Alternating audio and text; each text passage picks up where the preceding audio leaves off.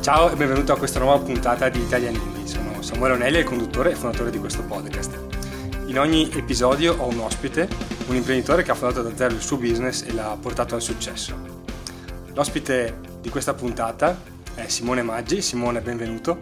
Ciao, ciao Samuele. Per chi non ti conosce sei eh, uno dei due fondatori di Lanieri, eh, il sito è lanieri.com, che è un, uh, è un sito particolare, nel senso che vende ehm, abiti fatti su misura, con una tecnologia particolare dietro e poi tutta una storia particolare dietro che poi andremo a vedere nel corso di questa puntata. Eh, nota a margine, il nome di Ranieri mi piace un sacco, non so perché, ma appena l'ho scoperto ho detto che bello questa... Non, non ho ancora capito cosa mi piace, ma veramente mi ha, mi ha colpito da subito del nome, anche la storia perché è interessante questa, da dove nasciamo. Eh, prima di cominciare ovviamente ringrazio ehm, lo sponsor di questa puntata, Mobisit, poi ve lo presenterò meglio nel corso dell'episodio.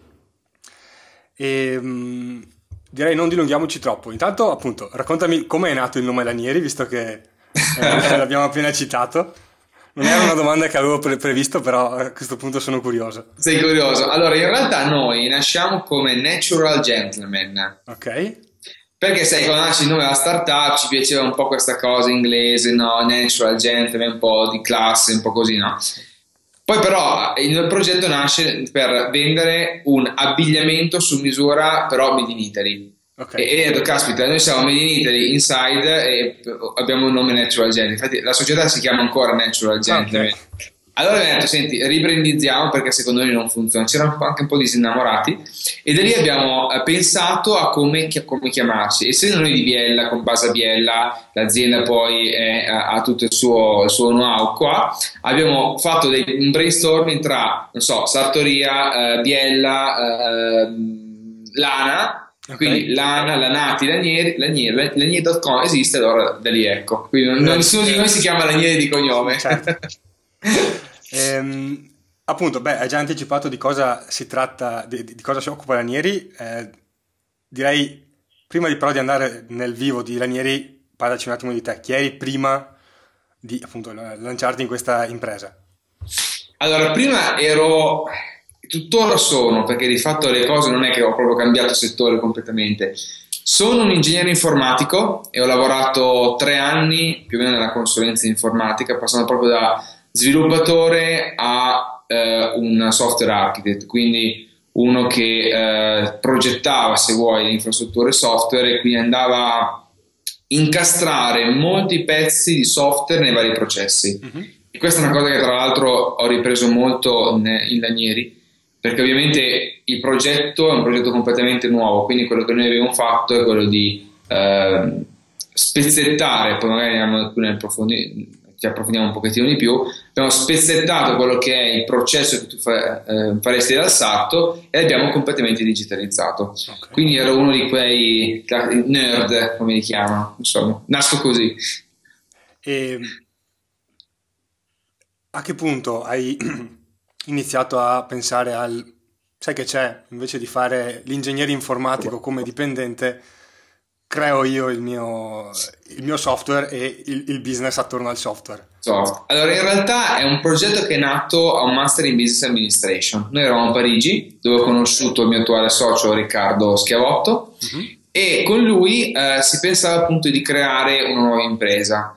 Mm, visto che noi eh, mm, partivamo dalla consulenza, anche lui ha lavorato in Accenture prima di approdare poi al master, c'era un po' il discorso dell'abito formale, dell'abito bello e non solo, anche alla fine del master c'era la necessità di avere un momento molto formale in quanto alla graduation eh, partecipavano insomma nomi importanti del, del master e credo facciamoci un bell'abito su misura. Okay. Però sai, quando studi eh, però quando studi, quando sei all'estero, perché noi eravamo a Parigi, la difficoltà di trovare un sarto all'estero, la difficoltà anche monetaria, perché comunque un abito sartoriale è superiore ai 1000 euro. Insomma, tutte queste serie di cose, ho detto, vabbè, ci sarà qualcuno che lo fa online. E in realtà ci siamo accorti che c'erano dei competitor che lo facevano online, ma erano competitor che producevano in Cina.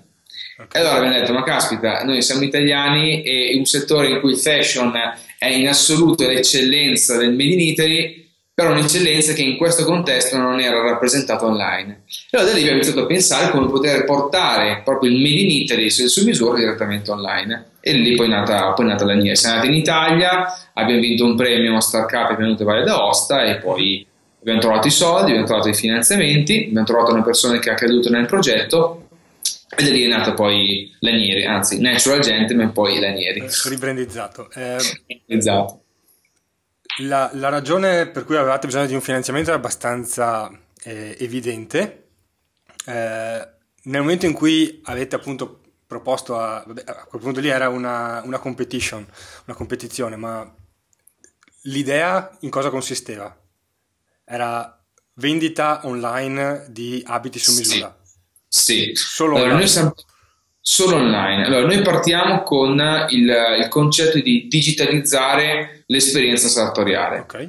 Quindi tu quando vai da sarto, il sarto ti fa toccare le stoffe, ti prende le misure, ti dice qual è tuo, le tue personalizzazioni che vuoi ottenere e poi ti produce, ti produce l'abito. Noi siamo nati dalla, uh, da, dalla dematerializzazione di questo, di questo, processo direttamente online. Quindi nasciamo concretamente uh, nel 2013. Ok, il, vabbè, non ti faccio toccare le stoffe, te le faccio solo vedere. E caso mai sì. poi se l'abito non ti piace, non so se ci sia una possibilità di cambio. Però la parte difficile mi sembra anche il prendere le misure, cioè come, come pensavate di risolvere questo problema?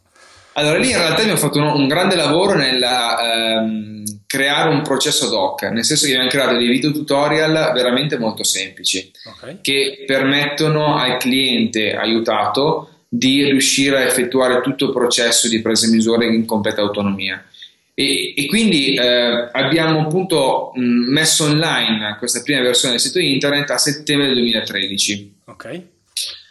Però questa è la fase un po', è stata un po' critica durante il, il progetto. A gennaio del 2014, dicembre-gennaio 2014, ci siamo accorti che... Scusa una cosa, prima di mettere su il, il sito avevate fatto qualche test per dire Ok, oltre a me e, e adesso mi sfugge il nome, mi pare Michele. Riccardo. Riccardo, scusa.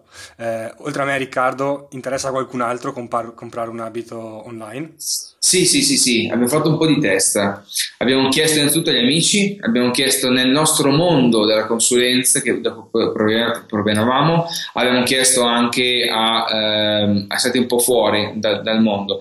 Di fatto eh, nel nostro caso non è una rivoluzione dal punto di vista di prodotto, ma è una rivoluzione dal punto di vista di processo. Certo. Quindi in realtà eh, non stiamo vendendo un abito con tre maniche per dirti, il, il, prodotto è sempre quello, stiamo rivoluzionando il modo di venderlo. E essendoci anche dei competitor che comunque sono molto agguerriti americani, diciamo che un po' il modello era validato da questo okay. punto di vista non era forse validato il fatto di venderlo con il brand Made in Italy, perché quello comunque ti implica un prezzo più alto, elevato ovviamente, ed è un prezzo se vuoi in attenzione sugli e-commerce, perché sappiamo tutti che l'e-commerce ha una, uh, un chiaro posizionamento, cioè tu vai online perché sai di risparmiare. Anche se poi il prodotto ti costa 200% in più e ti lo scontano del 50%, tu comunque hai questa concezione che, che, che, devi risparmiare online. Quindi questa è un pochettino una sfida, considera che tutti gli altri competitor hanno un price point un, po', un pochettino più basso. Ok. Eh, stavi dicendo, no, avete lanciato il sito a settembre 2013. Esatto. Eh, tutto bello, però in realtà lì è stato uno dei momenti critici. Uno dei momenti molto critici perché tu fai un bel sito internet, lo lanci, ci metti qualche soldo nella pubblicità e vedi subito che c'è qualcosa che non, che non va c'è qualcosa che... Allora, noi il prodotto l'avevamo validato, un ottimo prodotto. Avevamo validato anche il sito internet che comunque anche nella prima versione funzionava. La presa in misura abbiamo investito un sacco di tempo e di energie per farla.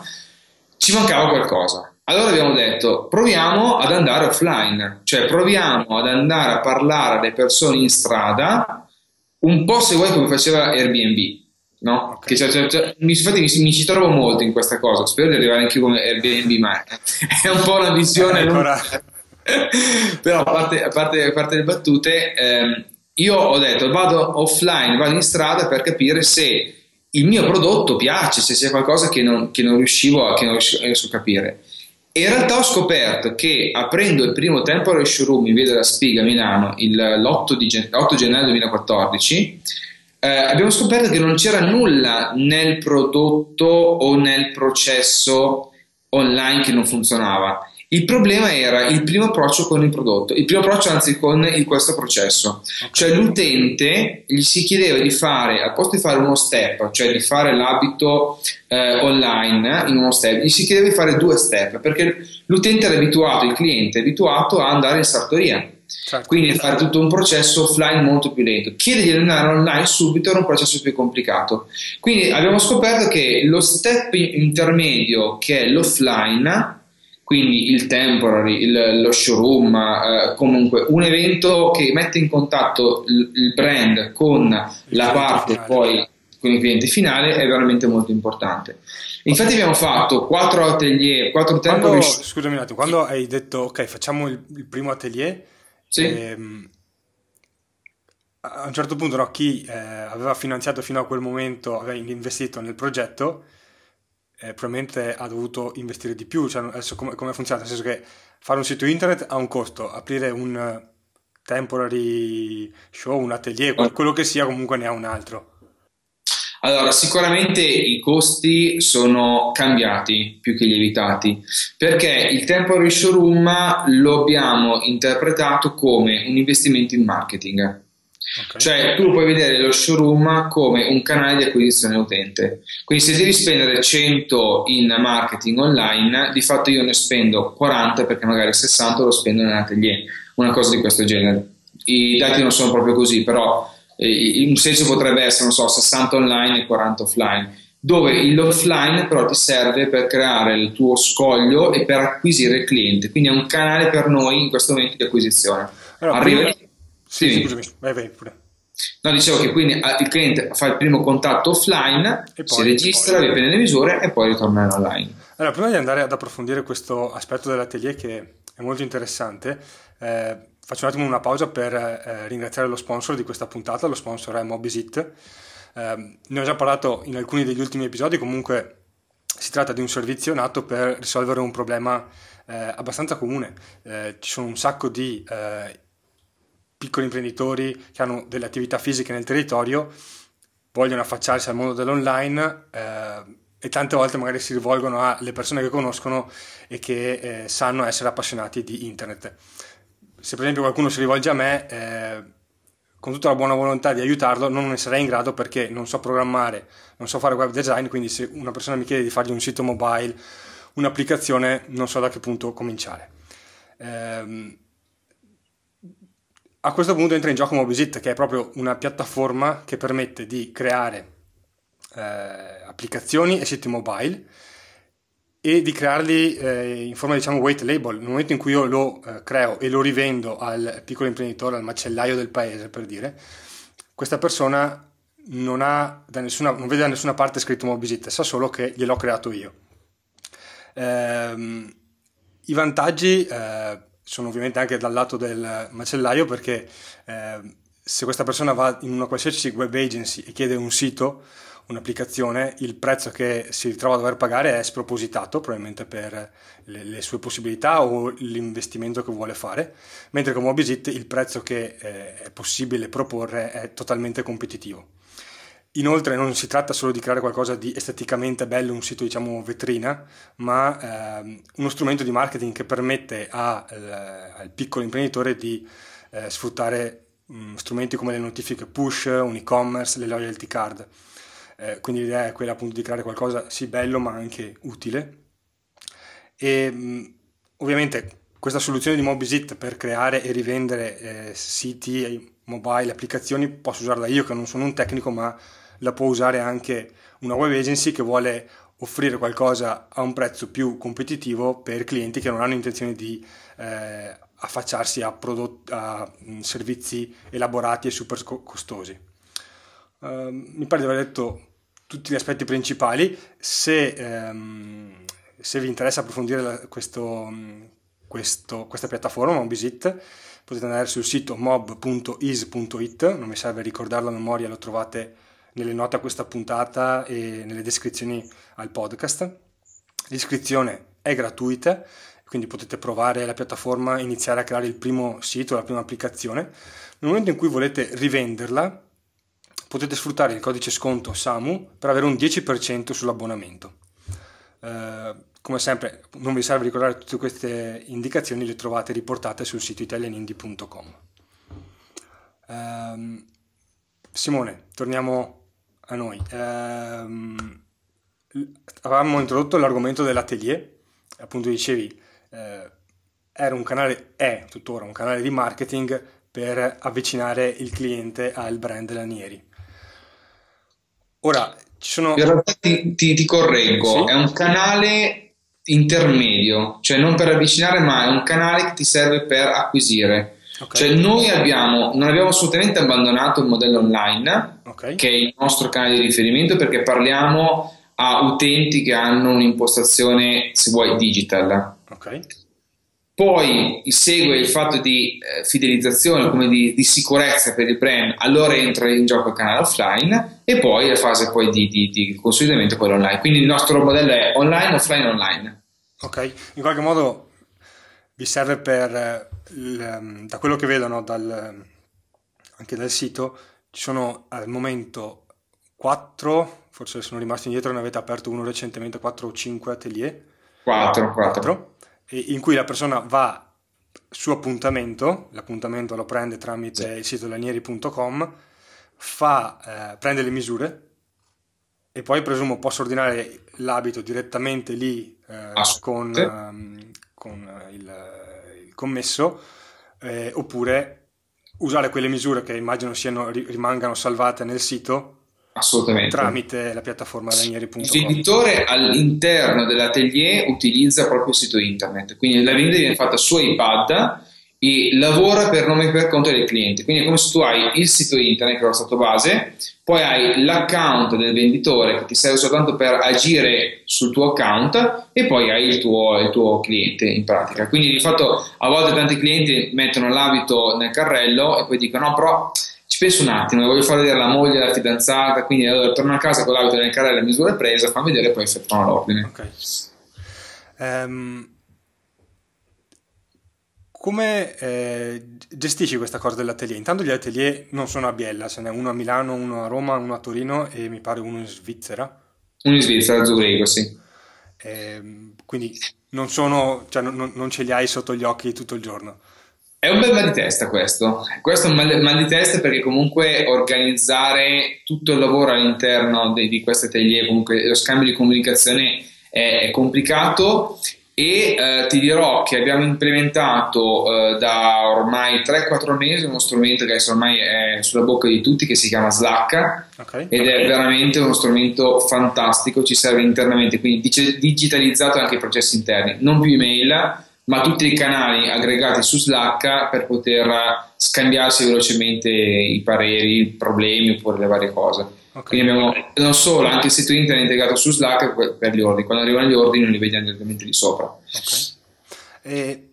La cosa forse particolare che una persona non può cogliere è che ehm, sono stato uh, a Roma uh, a vedere uno di questi atelier e al di là di quello che magari uno può immaginarsi, nel momento in cui ci andavo pensavo fosse un, tra virgolette, un eh, negozio o quasi su strada e, e quindi uno entra, tra virgolette. No? Invece, oltre al discorso dell'appuntamento, in quel caso era su un uh, condominio che per lo più era, ospitava um, avvocati, studi legali e, e uno delle, delle, degli appartamenti era al terzo piano, mi pare, era Lanieri, eh, Lanieri. esatto, perché questa cosa? Questo è, è, è diciamo, il frutto del uh, try and error che abbiamo fatto nel, nel periodo, in questi ultimi, ultimi, anni. Noi siamo partiti con l'atelier in via della spiga, apoteosi del massimo possibile del, del Milano moda, fashion, quadrato della moda, no? Certo. Poi in realtà ci siamo accorti che il nostro cliente non è un cliente preso sulla strada, ma è un cliente che noi prendiamo online quindi non aveva senso investire, in questo caso, un sacco di soldi nel modello vetrina, perché la vetrina ovviamente ha un costo che è quattro volte tanto un appartamento, anche se si in centro, ovviamente ha dei costi completamente diversi. E lì abbiamo fatto poi questo ragionamento, abbiamo convertito gli atelier temporary Ah, faccio un attimo di digressione. Eh, l'atelier temporary è nato perché nel nostro immaginario volevamo avere un punto veloce con la presa di misura, quindi apro l'atelier per tre settimane, faccio attività di marketing prima, eh, porto i, i clienti nell'atelier e poi di conseguenza li lascio lavorare poi nell'online. Questo era molto complicato, cioè aprire un atelier in poco tempo, spostare i mobili, organizzare permessi e non permessi e poi chiuderlo richiedeva tantissima energia e anche le risorse erano molto, molto limitate, era impossibile farlo. E quindi già il primo passo è stato abbandonare il temporary per concentrarci su un permanent. Infatti Milano è stato il primo test che abbiamo fatto nel 2015 e abbiamo poi replicato Roma, Torino e Zurigo con dei permanent showroom fissi nelle città, nelle città principali. Poi si anche fare un ragionamento su quali città abbiamo scelto sulle, sulle altre. Allora, Milano è abbastanza facile, nel senso che Milano, se, sì, devi, abbastanza... se devi fare qualcosa di moda in Italia, se non parti da Milano, cioè, oddio, non è ragione, però a un certo punto lì devi andare. È abbastanza semplice, è abbastanza ehm... semplice. E quindi ecco perché abbiamo scelto gli atelier in posizioni strategiche e centrali, perché comunque hai intorno un, un environment di studi, avvocati o comunque negozi e quant'altro. Ma scelto il terzo piano così riesce a ridurre di un quarto di costo. Tanto il cliente viene a noi attraverso l'online, quindi è un cliente che vuole sperimentare, vuole giocare, ma non ha ancora quel grado di, eh, diciamo, eh, mh, non è così avanti, non è così early adopter per fare direttamente un'esperienza online. Ok. E su, sulla location, visto che dicevi un attimo, allora Milano vabbè, è, è di default. Allora, Roma stiamo... se vuoi anche. Eh, durante la prima intervista mi parlavi del fatto che ovviamente per voi è quasi più importante vendere il brand made in Italy all'estero yeah. che non in Italia. Sì. Eh, immagino anche per un discorso che io italiano il sarto italiano lo, lo trovo dappertutto, mentre l'americano yeah. no, e quindi deve per yeah. forza o viene qua in Italia oppure si affida magari a, appunto Ranieri. Eh, e quindi il, il, il, la sede di Zurigo, l'atelier di Zurigo. Eh, Torino come mai? Allora, Torino segue l'analisi che stiamo facendo sui dati online. Okay. Non solo, ti anticipo anche, anzi ti anticipo che i prossimi atelier che apriremo sarà sicuramente Parigi, questo entro giugno, e anche Monaco di Baviera. Okay. Perché Parigi, anzi no, perché Parigi è semplice, sì, perché sì, Monaco di Baviera e non Berlino, piuttosto che Francoforte? Perché ci siamo accorti dai dati online che c'erano alcune specificità interessanti. Quindi il processo che abbiamo fatto è fare attività di digital marketing sui canali social e sui canali standard Google, quindi eh, SEM, standard classico, e vedere quali erano le risposte che aveva i clienti. Quindi aprendo una pubblicità a tappeto su una nazione ti puoi già identificare quali sono le canali più, più interessanti che ti possono attivare determinati, determinati processi. E allora abbiamo identificato appunto come Monaco una città interessante e stessa cosa Torino. Perché Torino che c'era più risposta da, nell'area. Richiesta, esatto, più richieste, più buzz, più persone che twittano, più persone che eh, commentano sui social network, più, insomma più un environment digital sempre, magari offline no, però sul, sul digital molto molto molto importante. Ok. Sì, eh, ha sicuramente senso, nel senso che nel momento in cui poi ne parlano online vogliono venire a vedere, è esatto. chiaro. Infatti adesso stiamo pensando se farlo Firenze o Bologna, che sono due altre città italiane, e così chiuderemo diciamo, la parentesi italiana che andiamo a coprire un po' tutta la parte italiana, ce ne sarebbe uno, uno al sud però un po' complicato in questa fase del progetto e anche lì stiamo pensando Torino, Bolo- eh, pardon, Firenze o Bologna perché sono due città che dal punto di vista digital sono molto interessanti. La, la cosa interessante era anche sull'aspetto dei eh, finanziamenti. Voi avete ricevuto poi anche un secondo finanziamento? Stiamo concludendo il secondo round di finanziamento. A che punto avete detto, eh, ok, ne abbiamo bisogno? Cioè, um, Beh, guarda... Eh, cioè, senso, fin dall'inizio avete detto, eh, partiamo sì. e chiediamo un finanziamento da... Sì, sì, sì, perché allora nel, è impossibile eh, mettere in piedi un e-commerce senza avere un finanziamento in marketing grosso. Mm-hmm. Cioè adesso il mondo, n- non sono più gli anni 2000 in cui Yux piuttosto che Luisa di Roma, ti cito altri due siti internet che hanno avuto un grosso, un, un grosso successo. Faccio un esempio, negli anni 2000 un click su una pubblicità Google che Google era appena partito ti costava 4 centesimi. Ok. 2, 4 centesimi, ora te ne costa 40, 60. Quindi c'è un fattore 10 nel digital marketing e quindi arrivare per primi in quegli anni, nel 2000, quando c'era Yux e quando c'era anche Luisa di Roma, ti permetteva di recuperare delle posizioni digital veramente molto importanti.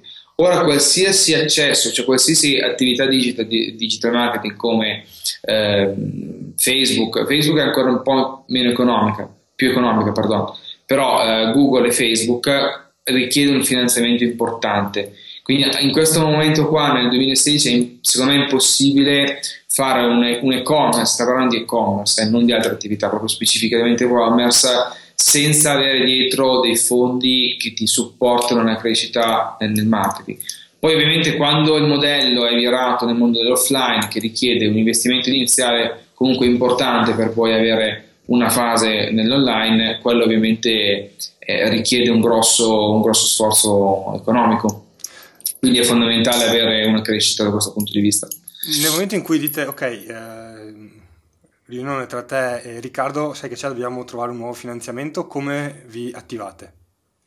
Allora, noi abbiamo la fortuna che il finanziatore, il nostro main sponsor, diciamo, è la Reda di Valle Mosso. La Reda è un'azienda che produce eh, tessuti e quindi è un, un, partner industriale. Di fatto noi abbiamo avuto sia un'esperienza in termini know-how sul prodotto, ma anche in termini finanziari.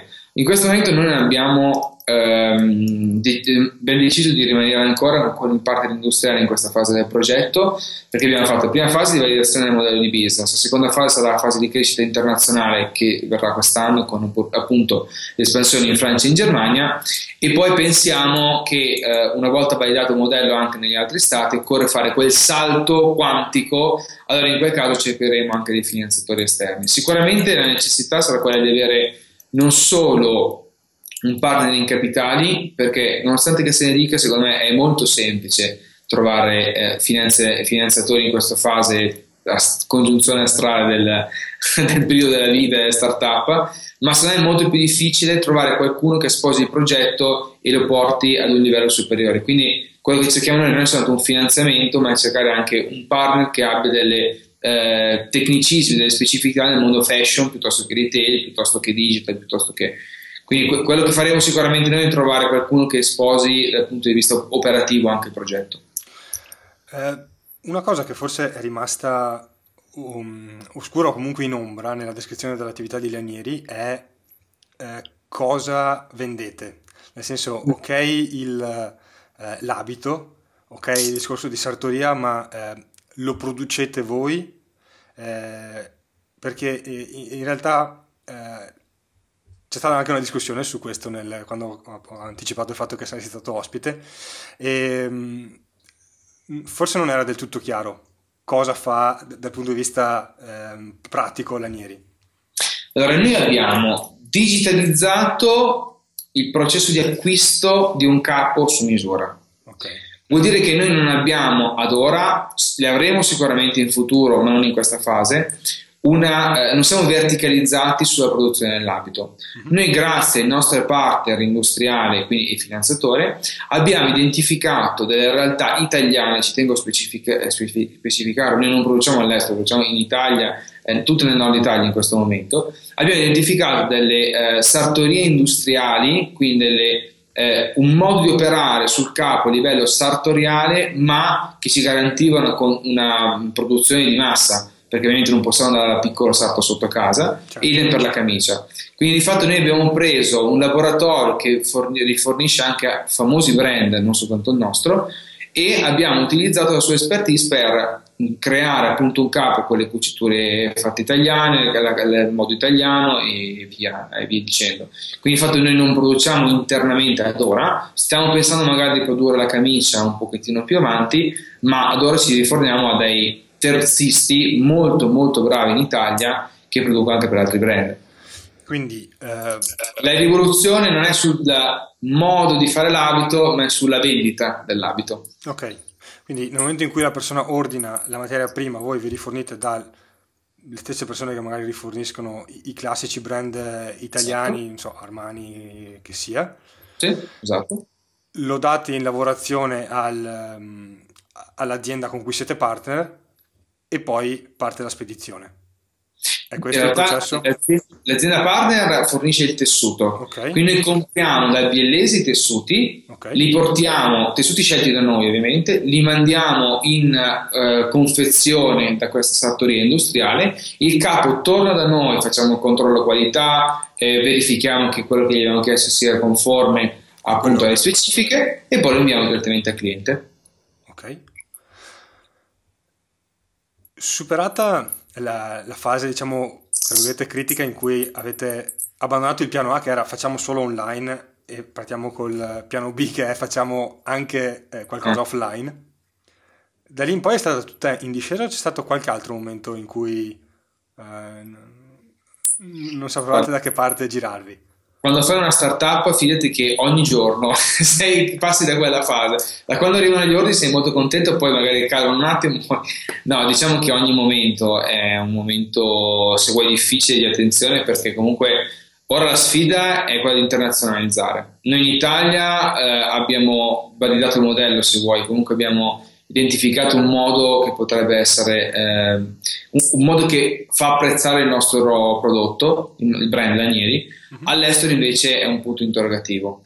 Quindi in questa fase qua siamo contenti sull'Italia, ma siamo preoccupati se vuoi, se vuoi sul, sull'estero. Noi invece quello che, eh, se, se, vuoi, la, la, fase più critica è continuamente proporre una eh, digitalizzazione ma anche un'evoluzione del processo tecnologico. Tant'è che ieri abbiamo inaugurato l'atelier a Torino, ma contestualmente abbiamo inaugurato anche il nuovo configuratore 3D della camicia quindi se tu vai sul sito internet adesso puoi vedere, puoi configurarti la camicia e vedere tutte le fasi del passaggio del, del tessuto, però dove direttamente il prodotto finito, cosa che invece prima non succedeva. Avverrà poi anche sulla, sull'abito e quindi pezzo per pezzo noi cerchiamo cercando di rivoluzionare il modo e l'approccio standard al, al prodotto. Sai una cosa, eh, parlando con te questa volta e anche durante la pre-intervista, la cosa che... Eh, forse mi aveva colpito. Mi aveva colpito anche quando avevo parlato con eh, il fondatore di Correre Naturale, che mi avevi anticipato che eravate conosciuti sì, al, al, master in, a Parigi. Eh, avete un approccio molto business, molto, eh, se vuoi anche da, da, da, da per carità, siete giovani, quindi non è che non si percepisce questa cosa, ma comunque in qualche modo da imprenditore più strutturato. eh, più sicuramente di, di, di, tanti magari altri imprenditori digitali con cui mi capita di, di parlare. Eh, come eh, sei arrivato diciamo, a questa eh, autoconvinzione di dire non sono più un semplice consulente, sono un imprenditore? Ah, bella domanda. A, a volte c'è quella cosa del... Um, oh, non so se tu l'hai mai percepita, ma sicuramente per tanti c'è quella sindrome del, del, dell'impostore per cui Ehm, non tanto solo perché ho un messaggio da dire, no? ma anche proprio perché fino a ieri facevo il dipendente da qualche parte, oggi mi sono inventato questa cosa qui, sta andando bene, ma in realtà, in realtà io sono sempre lo stesso dipendente di prima, faccio solo finta di, di, di... Guarda, per me la differenza è quando ti svegli al mattino e la prima cosa che pensi è cosa posso fare oggi per migliorare di un centesimo quello che ho fatto ieri non tanto fatturare di più, ma far rendere quel processo lì sempre migliore, sempre migliore. Questa è la, è la cosa che mi ha fatto scattare quella voglia di dire faccio imprenditore, perché l'imprenditore non è eh, far crescere, fare, no, l'imprenditore vuol dire costruire pian piano dal punto di vista del prodotto, del processo, ma anche delle risorse umane. Quindi eh, abbiamo dei rapporti molto, molto stretti con i collaboratori e guai, ci tengo tantissimo a, a, creare un gruppo forte perché secondo me è la base per poter fare l'imprenditore. Quindi se vuoi rispondere alla tua domanda, secondo me è, è quella voglia che è difficile, cioè è difficile dirti. Quando prima facevo consulente mi aveva tante idee, però poi c'era sempre un processo magari che non riusciva a esternalizzarlo, non riusciva a farlo, no? Il fatto di poter dire al mattino, cavolo, mi sveglio, faccio quella cosa, metterla in atto, ecco, questa è la cosa più bella secondo me che, che ti fa eh, venire voglia di fare l'imprenditore. E la convinzione di riuscirci? non è la convinzione di riuscirsi, ma è la convinzione di potercela fare, perché la riuscita la vediamo magari tra dieci tra dieci anni se ci riusciamo. È, è, la voglia di eh, raggiungere step by step, cioè, ecco, fare l'imprenditore io so, o meglio, credo di sapere qual è la strada, però ogni giorno mi devo svegliare e fare un piccolo passo alla volta. Quindi il successo io lo, lo valuto giorno per giorno e sperando che poi la strada sia molto lunga. Ok. Um, direi andiamo verso la conclusione. Intanto eh, ti domando, giusto perché è diritto, se c'è un libro che ti senti di consigliare al, agli ascoltatori, eh, perché Beh, è stato utile per te. Guarda, tanti libri, eh, tanti libri sul mondo startup, uh, Lean Startup è il più famoso, però quello che mi ha più colpito e che più mi ha fatto ragionare è stato From Zero to One, mm-hmm. cioè il fatto di... di eh, esatto, fondatore di PayPal, cioè il fatto di concentrarsi su un qualcosa che prima non esisteva e poi hai attivato, no? Questo secondo me è un, è un libro abbastanza interessante. Perché anche prima vendi abiti online su misura era molto difficile, adesso fai, nel mio caso non era proprio tra 0 to, from 0 to 1, però c'è quella cosa innovativa, no? c'è quella cosa che ti fa dire, caspita, sto facendo qualcosa che prima non ha fatto nessuno.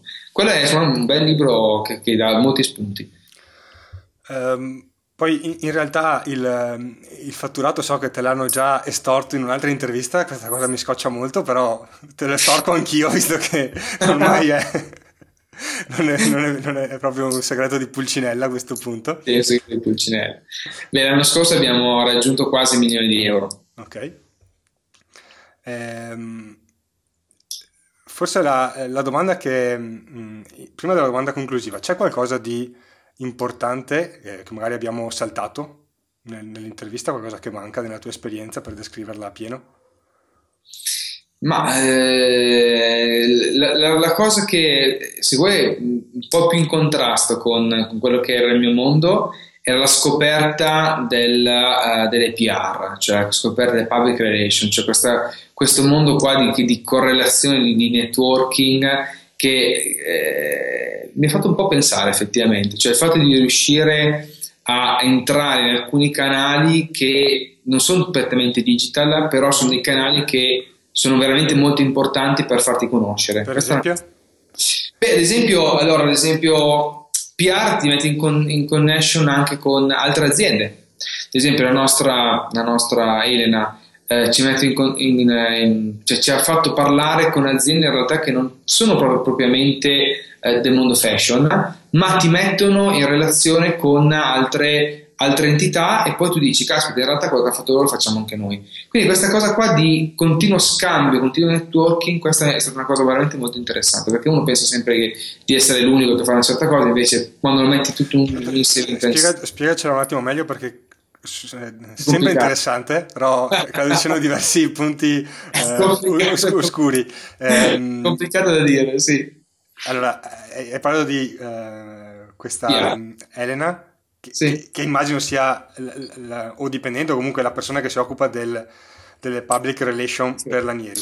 È una consulente. Sì. Una consulente. Esatto. Eh, quindi come funziona? Tu vai da, da questa, eh, questo servizio di consulenza... No, lei semplicemente ha un giro di conoscenze no? che non sono nel mondo fashion, che non sono anche nel mondo tecnologico, okay. però ogni tanto crea questi momenti di scambio culturale con altre aziende. Adesso in realtà ce n'è quella più, più interessante l'abbiamo creata con Italia Independent, okay. il marchio di, di, occhiali con l'amico Andrea Tessitore. Lui, lei lo conosceva, in realtà lui fa fashion perché fa occhiali però questo scambio è stato molto interessante perché lui è nella fase di espansione internazionale e ad esempio dire ma tu all'estero cosa hai fatto, chi sei andato, cioè questa cosa qua è stata veramente fondamentale secondo me per ogni business, cioè è fondamentale per ogni business. Quindi ho scoperto questo mondo qua di relazioni fondamentali da fare con, con delle persone che ti aiutano nel, nel, creare cose, però non soltanto nel, nel mondo fini, no? cioè se tu sei Google parli con Facebook, parli con Apple, no, magari anche se sei Google e parli con Italy, Oscar Farinetti, può nascere qualcosa di interessante anche da quello, da tutto quel scambio di informazioni. Questa è una cosa che ho imparato nel, in questi tre anni ormai in Lanieri. Um, ultima domanda, qual è stato il momento più bello la soddisfazione più grande finora, in questi tre anni ormai? Soddisfazione più grande è vedere il primo ordine online. Ok. Quindi il primo cliente che abbiamo incorniciato e messo da parete il suo ordine è là in ufficio, il primo, il primo cliente in assoluto che ha detto compro. Ok, cosa ha comprato? Ho comprato un abito. Un abito completo. Okay. Un abito completo, sì. Um, allora, ovviamente ti, ti, faccio i complimenti per eh, il tuo successo e per, eh, ti auguro il meglio per la strada che hai ancora davanti. Eh, ti ringrazio per eh, il tempo che ci hai dedicato, ringrazio gli ascoltatori che ci hanno seguito. Eh, era venuta fuori una domanda nel momento in cui avevo anticipato la tua, la tua presenza qui, non, non, non, sono riuscito a fartela, nel senso che non so come portela e non, non, sono neanche sicuro che riguardi in realtà la tua esperienza, però invito eventualmente l'ascoltatore eh, Fabio a, a riproportela all'interno magari del gruppo Facebook Apollo Indie, casomai ti aggiungo e eh, te la segnalo, così eventualmente puoi rispondere direttamente. E mm, appunto, l'ho detto, ringrazio tutti gli ascoltatori. Eh, per chi segue Italian Indie vi ricordo di andare sul sito e iscrivervi in modo da restare aggiornati su tutte le novità. Alcune, sicuramente il canale del podcast è importante, ma alcune novità vengono passate solo attraverso la newsletter, per cui se volete restare aggiornati quello è il canale principale. E mm, niente, vi ringrazio per averci dedicato del tempo e la prossima puntata arriva fra due settimane. A presto e grazie. Ciao. Ciao.